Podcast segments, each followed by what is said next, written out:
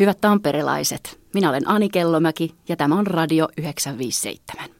Tervetuloa Ani vieraaksi Yssäriin. Kiitos. Tänne Tampereelle. Sä oot tullut Hämeenlinnasta tänä aamuna. Joo, läpi lumisten raiteiden. Miten tuolla junaliikenne kulki? No oli se vielä vähän sössissä, mutta ei se ilmeisesti ihan yhtä pahasti kuin eilen, jolloin oli kaikki vissiin aika myöhässä. Pikkusen oltiin vartin verran jäi, mutta se nyt on talvisin ollut aika perinne. Perus V R vartti talvella. Talvi yllätti. Ei, se ei ole mitään. Se ei ole mitään toi tommoinen. Sä oot kirjailija, toimittaja ja sosiaali- ja kulttuuri, kulttuuriantropologiaan suuntautunut valtiotieteiden maisteri. Ja tässä on mulla käsissäni Tiedostavan siemailun taito -niminen kirja, joka on sulta ilmestynyt. Mitä sä olisit, Ani, reagoinut tänä aamuna, jos minä vetäisin nyt täältä pöydän alta jotkut kaljat tai skumpat tai viinilaiset tähän pöydälle ja sanoisin, että aloitetaan tämä haastattelu tästä ottamalla näkäräiset? No en mä välttämättä olisi yllättynyt mitenkään ihan hirveän paljon. Siis tavallaan olisin tietysti ajatellut, että ehkä se liittyy nyt, nyt jonkinlaiseen huumoriin. Mulle aika paljon tarjoillaan tällä hetkellä tätä otetaanpa taas retoriikkaa, he he. Joku metataso siinä, niin kuin joku, joku semmoinen ihmeellinen, ironinen alkoholinaureskelun taso siinä on. Mutta hirveän paljon meille tulee vastaan semmoisia ei-ironiseksi tarkoitettujakin tilanteita, joissa, jota, joissa niinku otetaan taas. Ja siitä ton, ton kirjan niinku alkusysäys tavallaan lähtikin, että edellisen kirjan kanssa olin radiohaastattelussa ja oltiin puhuttu tosi vaikeista alkoholiongelmista, oikein niinku semmoisesta rajusta väärinkäytöstä. Ja sitten kiitokseksi siitä sain viinipullon ja, ja häkellyin siinä tilanteessa, että hetkinen. Tämmöistäkö tämä on, että eikö se, eikö se mennyt niin kuin ollenkaan perille, mitä me äsken puhuttiin. Että et en mä varmaan niitä aamunäkäräisiä olisi sunkaan ottanut. Mm. En, en mäkään olisi ottanut, mutta joku vaan sitten ehdotti, kun kuuli, että mulla on tulossa Ani Kellomäki tänne vieraaksi, niin hei, et ottakaa sitten yhdet siinä heti haastattelun alussa, niin saatte tunnelman vapautuneeksi. Joo, toi on jotenkin tosi jännää. Siis, ö, on myös haluttu valokuvata mua juomassa haastattelujen yhteydessä, että voisit ottaa tästä tämän lasin tai pullon tai jotakin. Meillä on niin kuin aika kompleksinen suhtautuminen tähän aineeseen, että, et, mutta tavallaan mä tutkin sitä tietysti nyt ihan kiinnostuksella, siis antropologina ja tietokirjailijana, että tämmöiset kaikki, kaikki alkoholikohtaamiset, niin mä, mä tallennan ja kirjoitan ne ylös ja, ja tota, se auttaa mua niin kuin pohtia, että mistä täällä oikein niin kuin puhutaan, kun, kun tämä on niin outo aihe. Ja oliko sulla jotenkin ollut Instagram ja sosiaalinen media nyt sitten alkusysäyksenä tähän, että miksi idea tuli tähän kirjaan? Joo, yksi niistä sysäyksistä. Tavallaan kun mä lähdin sieltä, sieltä radiolähetyksestä, jossa sitä pulloa oli mulle ojennettu, niin mulla jäi niinku tavallaan semmoinen kela päälle, että hetkinen, onko meillä muita semmoisia sokeita pisteitä tavallaan, joissa me niinku ei yhtään tajuta, että tämä on, on tosi outoa tai tosi kornia tai tosi väärää tai hassua tai outoa. Että mitä alkoholiuskomuksia ja asenteita meillä niinku on, joihin me ei kiinnitetä arjes huomioon.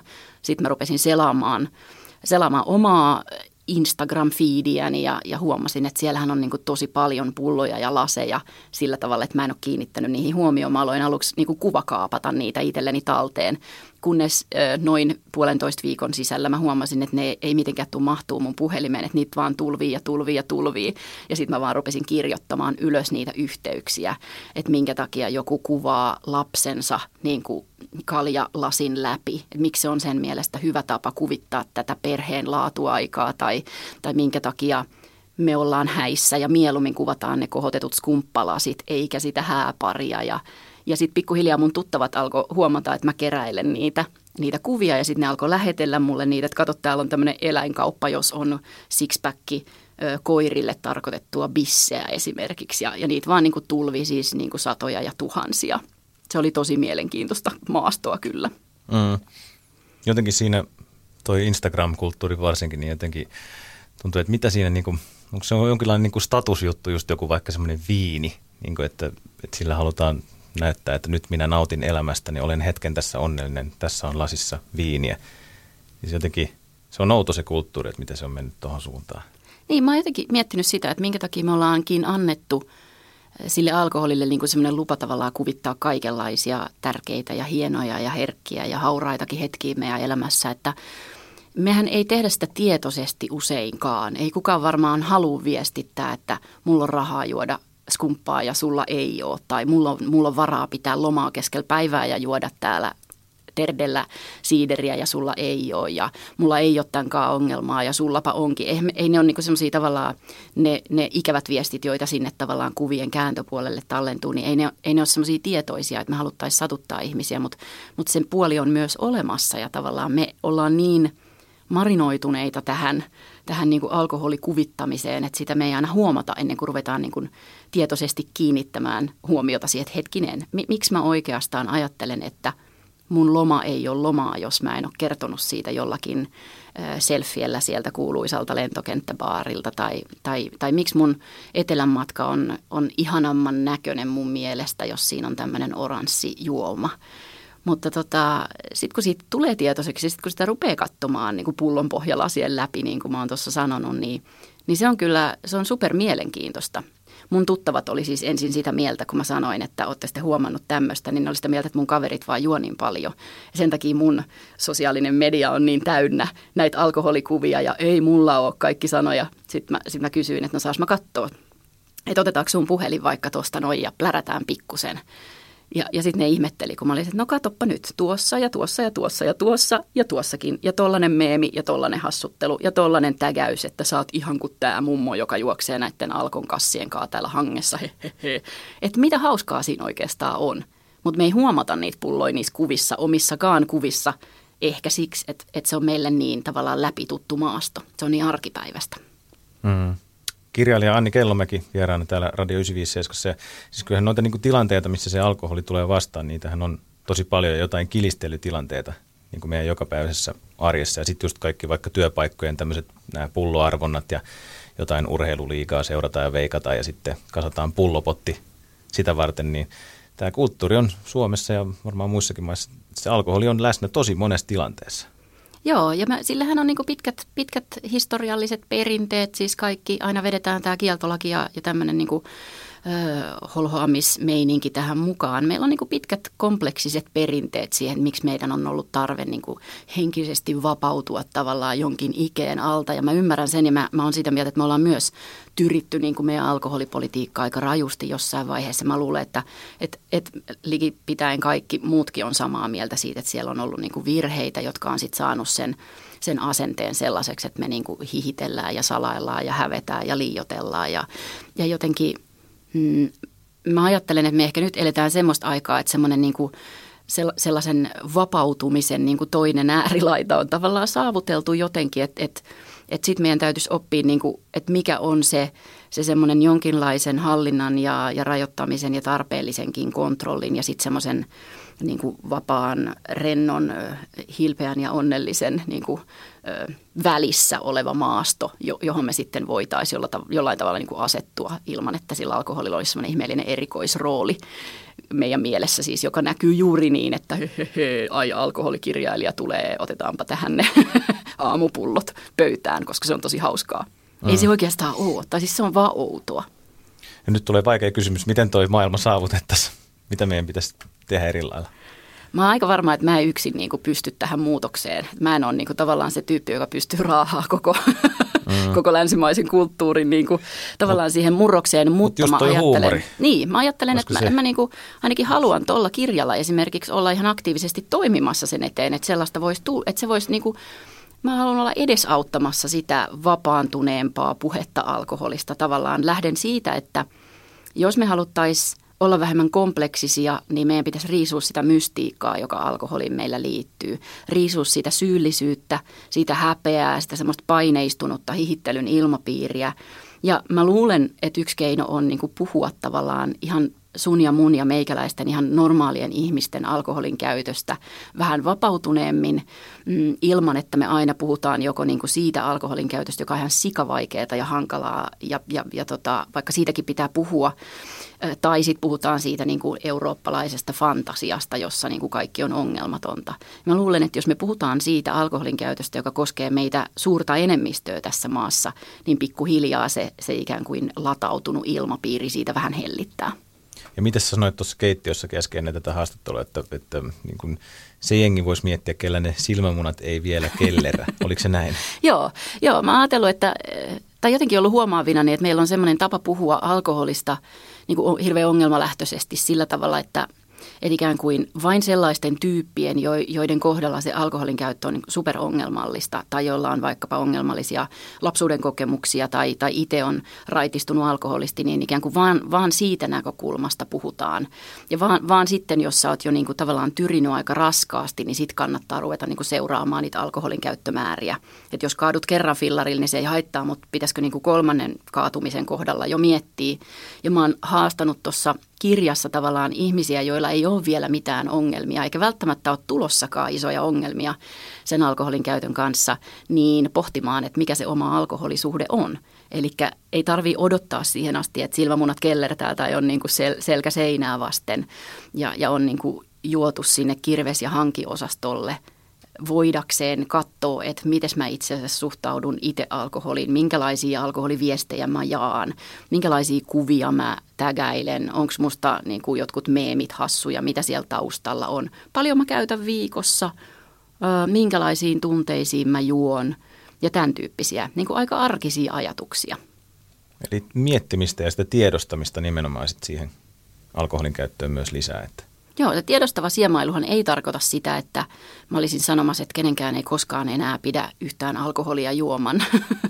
Et mun mielestä tiedostavasti voi siemailla ihan täsmälleen yhtä paljon kuin juo juuri tälläkin hetkellä, kun vaan tulee tietoiseksi siitä hetkestä, jossa juo, tietoiseksi niistä motiiveista, niistä tunnelmista ja niistä määristä ja tavallaan havahtuu siihen niihin meidän ympärillä risteileviin ja aika moninaisiin alkoholiviesteihin, joita täällä tällä länsimaisessa kulttuurissa niin kuin meitä kaikkia kohtaa.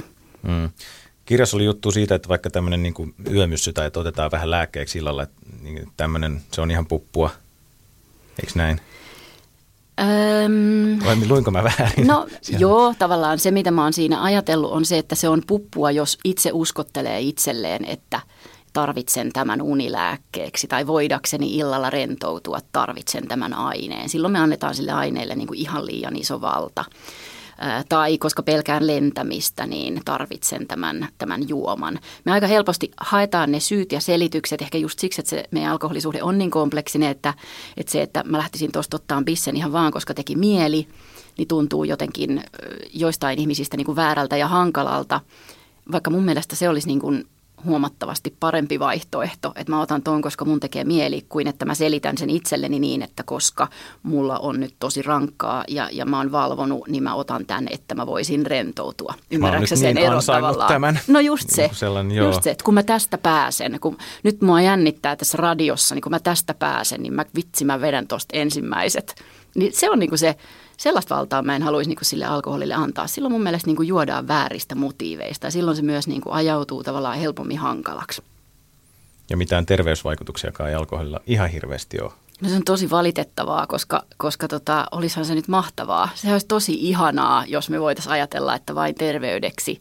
Ja tota, ää, niinhän meillä myöskin niinku iltapäivälehdistö esimerkiksi mielellään sitä uutisoi aina vaan ne samat vanhat faktat sieltä niin kuin faktoiksi verhoilut, halut ja uskomukset ja haikeat toiveet niin kuin kaivetaan esille.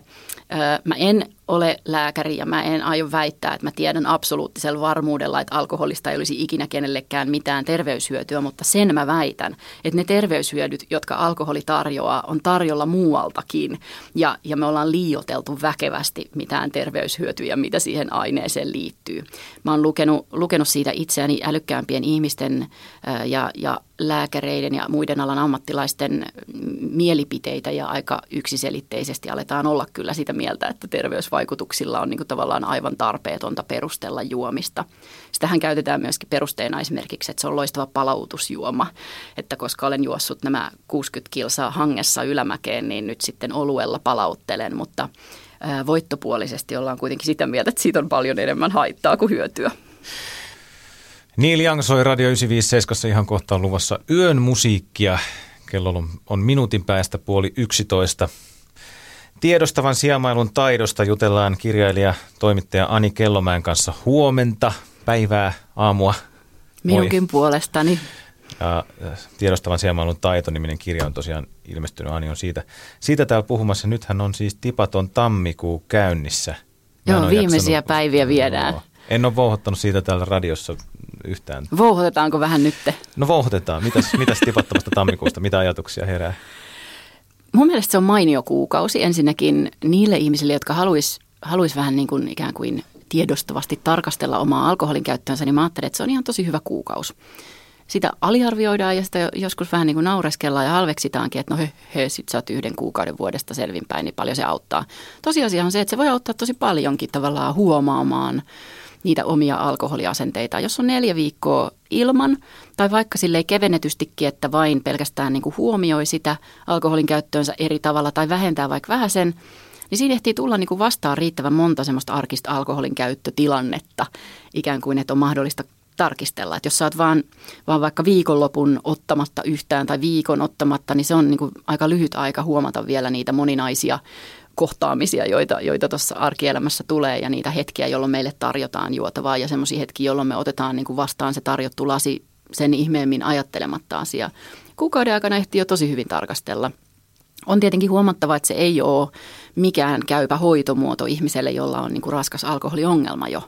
Et siihen tarvitaan ihan erilaista lähestymistapaa. Et se ei auta ketään, jos sä onnistut sin- sinnittelemään kuukauden just ja just juomatta ja sitten juot helmikuussa ne tammikuunkin lasit. Et sehän on, niinku, ää, sehän on sitten niinku huono ojasta allikkoon tyyppinen juttu, mutta, mutta semmoiselle niinku perus enemmistöä edustavalle alkoholin käyttäjälle, niin tipaton tammikuun on, on mainio aikaa. Ja tässä kirjassa sä olit hyvin Tiedostavan siemailun taitokirjassa verrannut, että, että jos niin kuin monesti alkoholin tilalle asettaisiin jotain muuta, että jos on vaikka tämmöiset jotkut perjantai-pulloarvonat, että jos siellä arvottaisiin kartsaröökiä, Joo. niin se tilanne olisi täysin erilainen. Mutta sitten vaikka alkoholi, se aiheuttaa ongelmia ja terveyshaittoja ihmisille ja on monia suomalaisia piinaava juttu, niin silti niin kuin se on, on läsnä jotenkin tuommoisena sallittavana juttuna tosi monessa paikassa. Joo, se on tosi erikoista. Mä oon miettinyt, että miten, mitä niin kuin siinä, ja vähän yrittänyt kyselläkin, että mitä siinä niin kuin tupakkakampanjoinnissa on tehty eri tavalla kuin alkoholikampanjoinnissa, koska sehän on ollut tosi lyhyessä ajassa tosi paljon vähentynyt juttu se röökinveto. Silloin kun mä olin nuori, mä oon nyt neljäkymmentäkaksi, niin, niin meillähän veti niin kuin kaikki röökiä koko ajan ylä, yläasteelta saakka. Ja, ja nyt kun kattelee noita ihmisiä tuolla, niin, niin ne vetää ihan sika paljon vähemmän sitä röökiä. Et siinähän on onnistuttu ihan sairaan paljon paremmin ja, ja meidän asenteet on ihan tosi erilaisia siihen, että jos joku, joku niin kuin koko ajan on vetämässä röökiä sun vieressä, niin meitä niin kuin aika usein se närkästyttää. Jos joku juo koko ajan vähän bisseä sun vieressä, niin se närkästyttää meitä vähemmän. Et siinä on niin kuin sel, selvä ero ja just tuommoiset ajatukset, että sä ojentaisit jollekin niin kuin sun lapsen alakoulun opettajalle röökikartsan niin kuin kevätjuhlissa, niin, niin olisi, olisi tosi jotenkin närästävä tilanne aika monelle. Mutta sitten sä voit viedä sen skumpan, koska se on vielä hienoa juomaa, niin se on tietysti vähemmän haitallista. Niin siellä on paljon semmoista, semmoista jännää niin kuin kaksinaismoralismia, jota on kyllä tosi kiinnostava tarkastella. Joo. Ja sitten vielä on toi niin kuin Tinder-maailma, missä kanssa sitä skumppaa ja kaikkea tämmöistä ylistetään, että jos nainen siellä Tinder-profiilissa saa sanoa, että minun heikko kohtani on viini, mm. niin sitten jos joku mies sanoisi, että mulla on heikko kohta toi olut, niin sillä lailla, että se, just se joku viini ja skumppa niin on jossain ihmeessä semmoisella niin kuin jalustalla tässä nykyaikana. Että joo, ja se on tosi jännä. Mä, oon, mä oon, tota, olin tosi kiinnostunut semmoisesta alkoholitutkija Antti Maunun viinikuplatermistä, jota mä purankin vähän tuossa kirjassa, että et jotenkin se viini on onnistunut, niin kuin, se, on, se on onnistuttu brändäämään tänne kyllä niin kuin sillä lailla, että siitä, siitä me puhutaan tosi paljon ja me puhutaan siitä paljon enemmän kuin mitä me oikeastaan sitä käytetäänkään. Ja se on niin kuin kans mielenkiintoinen juttu ja siinä toi sosiaalinen media ilman muuta varmaan ollut aika isona vaikuttimena ja, ja tänään viimeksi mä kuulin semmoisen keskustelun, jos ihminen sanoi, että sitä ärsyttää se, että täytyy vastata johonkin alkoholikyselyihin, että paljonko on kulunut olutta viiniä, viinaa. Että et puhutaan vaan siitä, montako kertaa on juonut ja kuinka paljon, että miksi ei puhuta siitä että siinä kyselyssä, että join ruuan kanssa tai olin ystävien seurassa. Ja, ja mä sitten sitä vähän niin kuin ikään kuin argumentoin, että elimistöllehän on ihan yhdentekevää se seura ja se juoman laatu, kun se aine on samaa ja se vaikuttaa meihin samalla tavalla. Ja tätä me ei ihan haluta myöntää, että se juhlava skumppalasi on ihan samaa tavaraa meidän elimistön mielestä, jos me juodaan se upealla terassilla jossakin niin kuin Nitsassa, kuin että jos me vedetään niin kuin sama määrä sitä alkoholia sisuksiimme yksin kalsareissa himassa. Mutta toinen me ollaan glorifioitu ja toinen, toista me surkutellaan tai naureskellaan vähän jotenkin sarkastisesti, niin niin sitä jotenkin haluaisin myös tuulettaa sitä ajatusta, että, Että tota, me ei aina mentäisi niin kuin tavallaan puolustettaisiin, että no juon vain ruoan kanssa. Tuossa kirjassa esimerkiksi yksi raskaan sarjan raitistunut alkoholisti totesi, että hän joi vain ruoan kanssa aluksi ja aina laittoi viini-illallisia vaimon kanssa. Se oli oikein harrastus. Kalliit viinit, kalliit pihvit, ihanaa luksukasta aikaa kotona vaimon kanssa. Rakkauden täyteinen hetki, kunnes sitten alkoi tehdä mieli laittaa niitä pihvi-illallisia tosi usein, vähän niin kuin joka päivä, että saisi sen viinin siihen. Tämmöisiä valheita me niin kuin itsellemme aika pitkään kerrotaan. Ja oliko se sama tyyppi sitten, mikä kävi ravintolassa vaimonsa kanssa hienossa raflassa ja sitten minttuviinapullon kanssa vessassa sitten vielä vetämässä niin kuin siellä salaa? Joo, siihen se lopulta sitten ajautui aika nopeastikin. Enkä väitä, eikä hänkään väitä, että kaikki pihvinsä kanssa viiniä nauttivat ihmiset niin kuin ajautuisi siihen tilanteeseen, mutta jotkut ajautuu. Ja, ja sekin on musta huomion arvosta, että että ne ajautujat on siinä samassa joukossa kuin sinä ja minä. Ei ne ole ketään epäonnisia yksilöitä, jotka vaan, jo, joilla on niin kuin jotenkin, me aina ajatellaan myöskin, että no, ne on ne geenit. Siihen me luotamme. Minulla ei sitä geeniä ole, minä en joudu tämän kanssa ongelmiin. Tosiasia on se, että ihan joka jamppa meistä joutuu niihin ongelmiin niin kuin riittävällä harjoittelulla. Jotkut joutuu vähän helpommin kuin toiset, mutta yksikään meistä ei ole turvassa siltä. Ja on tavallaan ihan niin kuin äh, skeidan jauhantaa sellainen, että, että minun pihviviinini olisi jotenkin niin kuin vähemmän ongelmallista kuin joku muu vastaava määrä alkoholia erilaisissa puitteissa. Ei se ole, valitan. Mm, tuossa Tiedostavan siemailun taitokirjassa, Ani Kellomäki, näähän monet ihmiset, ketä sä oot haastatellut, nämä esimerkkitapaukset, niin heillä on jotenkin toi se niin kuin asetelma, että minä ja sitten on ne muut, ne kellä on mm. se ongelma. Että se on jotenkin sisäänrakennettu meihin ihmisiin, että me ei nähdä itseämme siinä, että me voitaisiin luisua sinne tai ehkä me jo ollaan siellä. Että sitten on ne muut, ne oikeat juopot, ne oikeat alkoholiongelmaiset ihmiset, kellä on se probleema. Joo, ja siitä me rakennetaan niin kuin tehokkaasti just sillä puheella, että me puhutaan vaikkapa alkoholisteista. Ja mä oon kiinnittänyt siihen huomioon, että silloin kun mä oon puhunut liikajuomisesta, joka ei välttämättä ollenkaan ole vielä alkoholismia, niin toimittajatkin on saattanut sanoa, että no se nyt on ihan sama. Kyllä kaikki tietää, että se on alkoholismia. Ei ole. Siis siellä on ihan hirveä määrä eri sävyistä alkoholin liikakäyttöä. Ja jos me aina mennään sinne ääripäätarinaan, niin meillä on aina semmoinen niin kuin tavallaan vapaa kortti itsellemme, kun me voidaan ajatella, niin kuin me inhimillisesti ja ymmärrettävästi kaikki halutaan ajatella, että juuri mä oon se vähän skarpimpi, vähän koulutetumpi, kauniimpi, menestyneempi ja, ja tota, varakkaampi tyyppi, joka tajuantaa. Koska mä työskentelen alkoholialalla, niin minä tunnen tämän aineen paremmin. Mä voin sanoa näin, koska mä oon itse ollut alkosduunissa ja mä oon itse koulutukseltani kokki ja ollut myös myymässä sitä viinaa. No helppo ajatella, että mulla on jotain salatietoa, jota noilla muilla dorkilla ei oo, ja sitten ne juntit joutuu näiden kanssa ongelmiin. Mutta se on ihan täyttää itsesumutusta. Ai sä oot, Ani Kellomäki, ehtinyt olla Alkossakin töissä. Joo, musta Kauan se oli tosi mielenkiintoista. Mm, vuoden pari. Ikäisenä? Joo, siis mä aika pian, aika pian kokkikouluaikoihin hetkinen, eli tuota, parikymppisenä. Joo, mä menin sinne aika silleen idealistisella asenteella, että, että koska mulla on tää niinku ruokapuolen tuntemus ja intohimo, niin, niin mä voin siellä sitten asiakaskunnalle niinku, äm, tarjoilla viinisuosituksia. Sain mä sitäkin tehdä, mutta kyllä sitten tietysti siinä se toinenkin puoli tuli. tuli hyvin näkyville. Mä kyllä tykkäsin siitä työstä tosi paljon. Mä saan myös nykyään tehdä Alkon kanssa yhteistyökuvioita, koska, koska tota, heillä on mun mielestä erinomainen vastuullisuusohjelma, jossa puhutaan myös tosi suoraan ja rehellisesti näistä alkoholihaitoista. Ja musta on ollut kivaa tavallaan, että mä oon voinut sit myös, myös niinku jatkaa yhteistyötä heidän kanssaan jossain määrin. Mitä se Alko sanoo alkoholihaitoista? Mitä niiden niin kun viestissä on? Me ollaan mun ymmärtääkseni erittäin samoilla linjoilla, eli, eli tota, tämmöinen tiedostava siemailu, jossa, jossa niin kuin kiinnitetään huomioon niihin juomatilanteisiin ja määriin, on, on myöskin niin kuin, ö, heillä sydäntä lähellä. Ja Ani Kellomäki, sä oot kirjoittanut tämän Tiedostavan siemailun taitokirjan, mutta sä et itse ole täysin absolutisti, hmm. eikö näin? Joo, tämä on muuten myös erittäin yleinen kysymys. Ja mä kerää törmäsin varmasti tuolla kuulijoilla nyt se, että mitäs tämä henkilö nyt itse ja hänen suhteensa alkoholiin. Niin, kyllä me sitä aina jotenkin helposti ajatellaan, että jos joku puhuu alkoholihaitoista, niin sitten sit se vastustaa kaikkea alkoholia niin kuin ikuisesti joka tilanteessa. Mä en suinkaan, mä en suinkaan vastusta alkoholia. Mä oikeastaan aika paljon pidän alkoholista. Mä tosi mielelläni välillä käyn humalassa. Mä oon nimenomaan semmoinen humalajuoja, että mulla on tosi huono alkoholin sietokyky. Mm, silkkaa harjannuksen puutetta varmaankin. Mä juon aika harvoin ja kun sanon harvoin, niin on raamittanut sitä sillä tavalla, että jos tämmöisen kaltaiseni keski-ikäisen naisen kohtuukäytön viikkoraja on seitsemän annosta alkoholia, eli pullo, bissee, lasi viiniä tai, tai neljä senttiä tiukkaa, niin, niin se on viikkoannos, olisi niin kuin seitsemän annosta, niin mul, mul menee sen verran ehkä vuodessa maks. Eli mä juon sitten ne yleensä kerralla, joka sitten muuten on sitä, sitä haitallista suurkulutusta sitten kertajuomisena, mutta, mutta sitä tapahtuu tosi harvoin. Mm, mä en harrasta saunaoluita, ruokaviinejä, tämän tyyppisiä niin kuin tavallaan pieniä määriä, enkä tissuttele. Se ei vaan kiinnosta mua. Yö, toinen elämä, varttivalle yksitoista kello. Tiedostavan siemailun taidosta jutellaan kirjailija-toimittaja Ani Kellomäen kanssa Radio yhdeksänsataaviisikymmentäseitsemän. Nyt vielä tässä ennen kello yksitoista.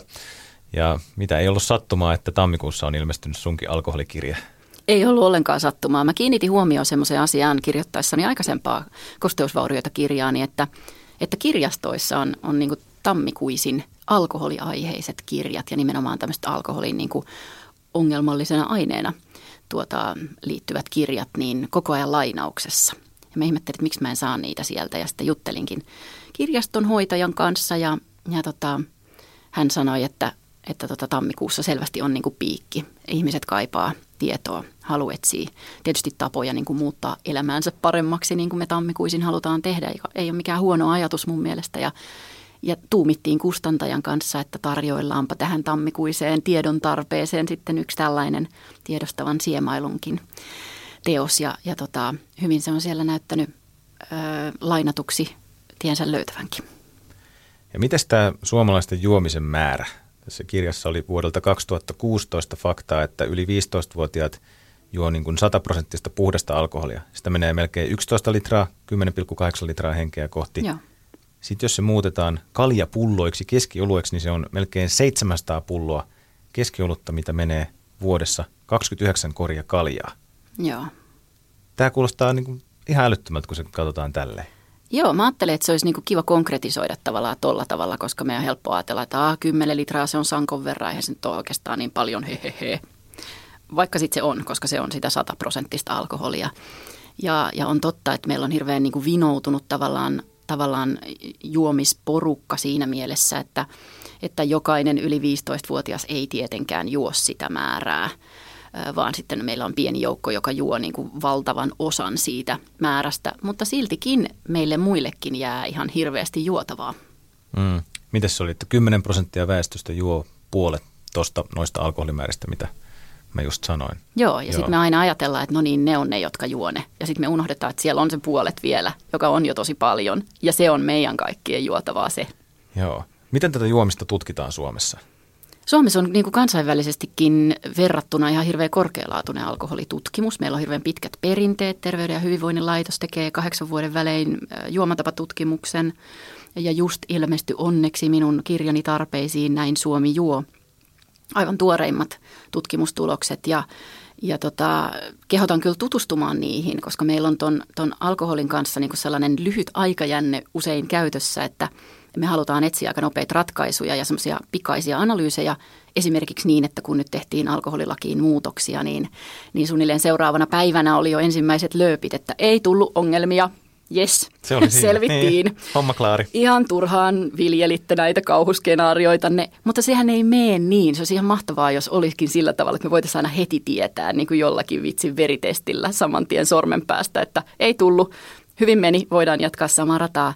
Valitettavasti ne on hirveän paljon pidempi niin kuin aikavälisiä ongelmia, joita, joita syntyy. Minä niin kuin kaikki muutkin ja varmasti myös koko niin kuin alkoholitutkimuksen porukka, me kaikki toivotaan, että niitä ongelmia ei synny, mutta meidän valitettavasti pitää malttaa odottaa vähän pidempään ennen kuin me oikeasti tiedetään, että mitä ne muutokset aiheuttaa. Ja kerropa Ani Kellomäki, tuossa oli tuossa sun kirjassa huomio telkkarista, jos sä olit verrannut kahta tee vee-sarjaa, mm. Friendit ja How I Met Your Mother, niin mitä sä olit huomannut niistä? Joo, mä kiinnitin huomioon, mä kirjoitan siis, kirjoitan kaikki kirjoitukseni kotisohvalla ja siinä samalla sohvalla oli sitten katsomassa telkkaria mun kuusitoistavuotias kuopukseni ja, ja se katsoi ensin kaikki Friendit ja mä olin tietysti ihan nostalgisissa tunnelmissa, katselin niitä siitä syrjäsilmällä ja, ja sitten se, sit se katsoi How I Met Your Motherin, joka on niin kuin sama porukka, siinä on muistaakseni tasan kymmenen vuotta väliä, väliä tota ilmestymisessä. Ja sama porukka, sama kaupunki, samoja tämmöisten pari-kolmekymppisten välillä nuorten ihmisten elämää kuvaava asetelma ja aivan mielettömän iso ero siinä, miten alkoholia näytetään. Mä tietysti olin siinä vaiheessa jo niin kuin tukevasti ne pullonpohjalasit silmillä katsomassa, että miten siellä, niin kuin, miten siellä niin kuin alkoholiin suhtaudutaan. Ja, ja Frendeissä ei niin kuin koko niiden ilmestymisen aikana, joka kuitenkin oli pitkä pitkä jakso, niin siellä ei siis käsitellä alkoholia, siellä ei niin kuin juoda alkoholia kuin ihan muutamassa jaksossa. Siellä ei edes näy niitä pulloja juuri missään. Ja siihen mä kiinnitin ekana huomioon. Nehän on siellä teellä, teellä tai kahvilla siellä Central Perkissänsä puhumassa ihmissuhdeasioita ja työasioita ja lohduttamassa toisiansa ja, ja vaalimassa ystävyyttänsä.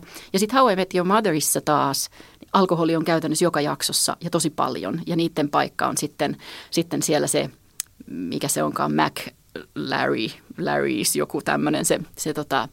kulmakuppila, jossa ne purkaa niin kuin samoja tunteita työnhakuun, ihmissuhteisiin, lohdun tarpeisiin liittyen, mutta aina alkoholin äärellä. Ja musta oli tosi mielenkiintoista, vaikka kahdesta sarjasta ei voi vetää mitään niin kuin aivan liian pitkälle vietyä johtopäätöksiä, mutta musta oli mielenkiintoinen ajankuva tavallaan se, että jos sama nuori on, niin kuin, tai kaksi eri nuorta varttuu Friendien alkoholiasenteiden äärellä ja toinen nuori varttuu How I Met Your Motherin äärellä, niin miten eri mielikuva niille syntyy alkoholin juomisesta, ystävyyssuhteista, rakkaussuhteista, jakamisesta, tämän tyyppisestä vapaa-ajan vietosta. Me ei tietysti voida eristää sellaista tutkimusasetelmaa, mutta olisi mielenkiintoista, jos voitaisiin. Vaikkakin nuoret nyt sitten juo ilmeisesti vähemmän Suomessa. Joo, si- siitäkään ei voida vetää niinku semmoisia mielettömän selkeitä johtopäätöksiä. Näyttää siltä, että kehitys on tosi hyvää. Näyttää siltä, että, että ainakin alkoholin käyttö aloitetaan paljon myöhemmin ö, kuin mitä vaikkapa mun nuoruudessani aloitettiin. Ja, ja jotain on oivallettu eri tavalla, mutta siinäkin tietysti sitten on todettava, että kyllä, kyllä ne myöhemmin aloittavat nuoret sitten osaa sen alkoholin äärelle myös löytää, että ei me nyt niinku vielä olla aivan... aivan tuota megaraitis kansa, vaan kyllä täällä edelleen juodaan tosi paljon. Mm, ja jotkut juo sitten suuria määriä.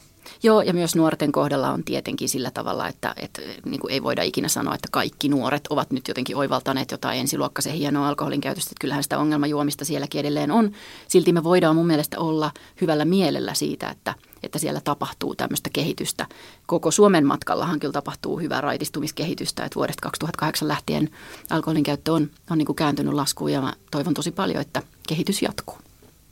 Mitäs tässä kirjassa oli naisten juomista mietitty ja mulla jäi siitä mieleen joku semmoinen kohta, että, että naisia niin kuin aikaisempina vuosikymmeninä sanottiin, että naisen pitää huolehtia perheestä ja huolehtia siitä juovasta miehestä ja nyt sitten lähiaikoina on nostettu tämmöinen, että kyllä nainenkin saa ja pitää nauttia ja kilistellä ja olla onnellinen ja ottaa sitä alkomahoolia. Joo, mulle toimittajana oli siis superkiinnostava semmoinen aikakauslehtijuttu. Jutuista tehty tutkimus, jossa niin kuin tarkasteltiin sitä, sitä niin kuin tapaa, jolla naiset puhuvat ja naisille puhutaan alkoholin käytöstä. Ja siellä oli niin kuin valtavia eroja just tuolla tavalla, että, että olen miettinyt, ja tämä on hankala aihe. Mä voin puhua tästä, kun mä oon nainen, paljon helpommin kuin sinä, sinä koska tämä... Ja tämä on silti mullekin herkkä aihe, koska me, me, niin kuin, me ollaan tällä hetkellä myöskin aika virittyneitä näistä niin kuin sukupuolieroihin liittyvistä jutuista ja, ja, tota, ja olen tietoinen niistä munankuorista, joilla tässä kävelen, enkä yritä yhtään viedä naisilta hienoa tasa-arvokehitystä pois. Mutta sitä mieltä mä oon, että meidän ei tarvitsisi tavallaan ottaa siitä tasa-arvokehityksestä näitä huonoja puolia. Ikään kuin ajatella, on tietenkin niin, että naiset saavat käyttää alkoholia. Se nyt on niin kuin ihan sanomattakin toivottavasti selvää, että en ole väittämässä, että eivät. Mutta, mutta me voitaisiin tehdä, tehdä niin kuin fiksuja valintoja sen suhteen, että me ei niin kuin sen tasa-arvokehityksen kyljessä otettaisi niitä miehille koituneita isoja hankaluuksia, joita siihen niin kuin vapautuneempaan alkoholin käyttöön liittyy. Tosi tärkeä pointti ja voidaan kaikki miettiä tuota ja miettiä myös sitä omaa alkoholin käyttöä ja tiedostaa sitä enemmän. Sitähän sä, Ani Kellomäki, olet halunnut kirjalla sanoa, että... Mietitään, mietitään. Mietitään, mietitään. Tullaan tietoisemmiksi. Ei tarvitse tosiaan edes muuttaa tapojansa, jos ei halua, mutta voi huomata, minkälaisia erilaisia asenteita ja piintyneitä mielikuvia siihen omaan alkoholisuhteeseen liittyy.